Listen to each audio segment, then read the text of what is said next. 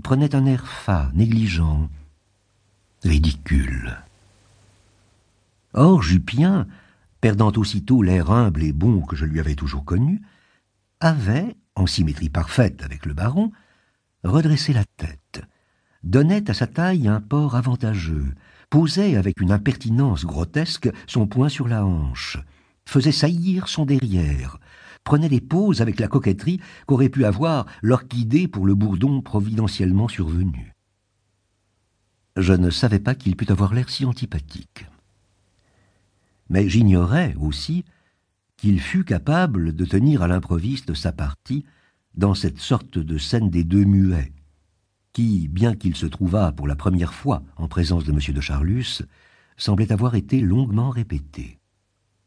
On arrive spontanément à cette perfection que quand on rencontre à l'étranger un compatriote, avec lequel alors l'entente se fait d'elle-même, le truchement étant identique et sans qu'on se soit pourtant vu.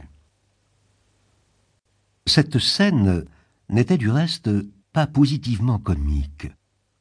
Elle était empreinte d'une étrangeté, ou si l'on veut, d'un naturel, dont la beauté allait croissant. Monsieur de Charlus avait beau prendre un air détaché, baisser distraitement les paupières, par moments il les relevait et jetait alors sur Jupien un regard attentif. Mais, sans doute parce qu'il pensait qu'une pareille scène pouvait se prolonger indéfiniment dans cet endroit, soit pour des raisons qu'on comprendra plus tard, soit enfin par ce sentiment de la brièveté de toute chose qui fait qu'on veut que chaque coup porte juste, et qui rend si émouvant le spectacle de tout amour, chaque fois que M. de Charlus regardait Jupien, il s'arrangeait pour que son regard fût accompagné d'une parole, ce qui le rendait infiniment dissemblable des regards habituellement dirigés sur une personne qu'on connaît ou qu'on ne connaît pas. Il regardait Jupien avec la fixité particulière de quelqu'un qui va vous dire Pardonnez-moi mon indiscrétion, mais vous avez un long fil blanc qui pend dans votre dos. Ou bien je ne dois pas me tromper, vous devez être aussi de Zurich. Il me semble bien vous avoir rencontré souvent chez le marchand d'antiquités. Telle, toutes les deux minutes, la même question semblait intensément posée à Jupien dans l'œillade de M. de Charlus. Comme ces phrases interrogatives de Beethoven, répétées indéfiniment, à intervalles égaux, et destinées, avec un luxe exagéré de préparation, à amener un nouveau motif, un changement de ton, une rentrée.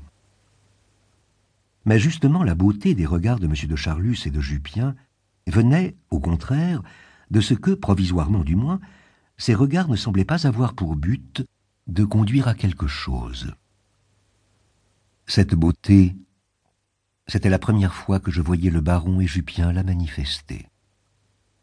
Dans les yeux de l'un et de l'autre, c'était le ciel, non pas de Zurich, mais de quelque cité orientale, dont je n'avais pas encore deviné le nom, qui venait de se lever. Quel que fût le point qui put retenir M. de Charlus et le giletier, leur accord semblait conclu, et ces inutiles regards n'être que des préludes rituels, pareils aux fêtes qu'on donne avant un mariage décidé. Plus près de la nature encore, et la multiplicité de ces comparaisons est elle-même d'autant plus naturelle qu'un même homme, si on l'examine pendant quelques minutes, semble successivement un homme, un homme oiseau ou un homme insecte, etc.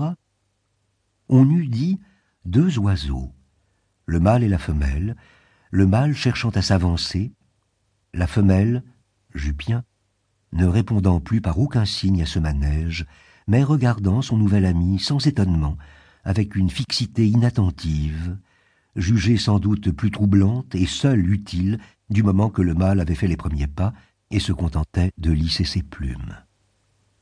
Enfin, l'indifférence de Jupien ne parut plus lui suffire. De cette certitude d'avoir conquis à se faire poursuivre et désirer, il n'y avait qu'un pas, et Jupien, se décidant à partir pour son travail, sortit par la porte cochère.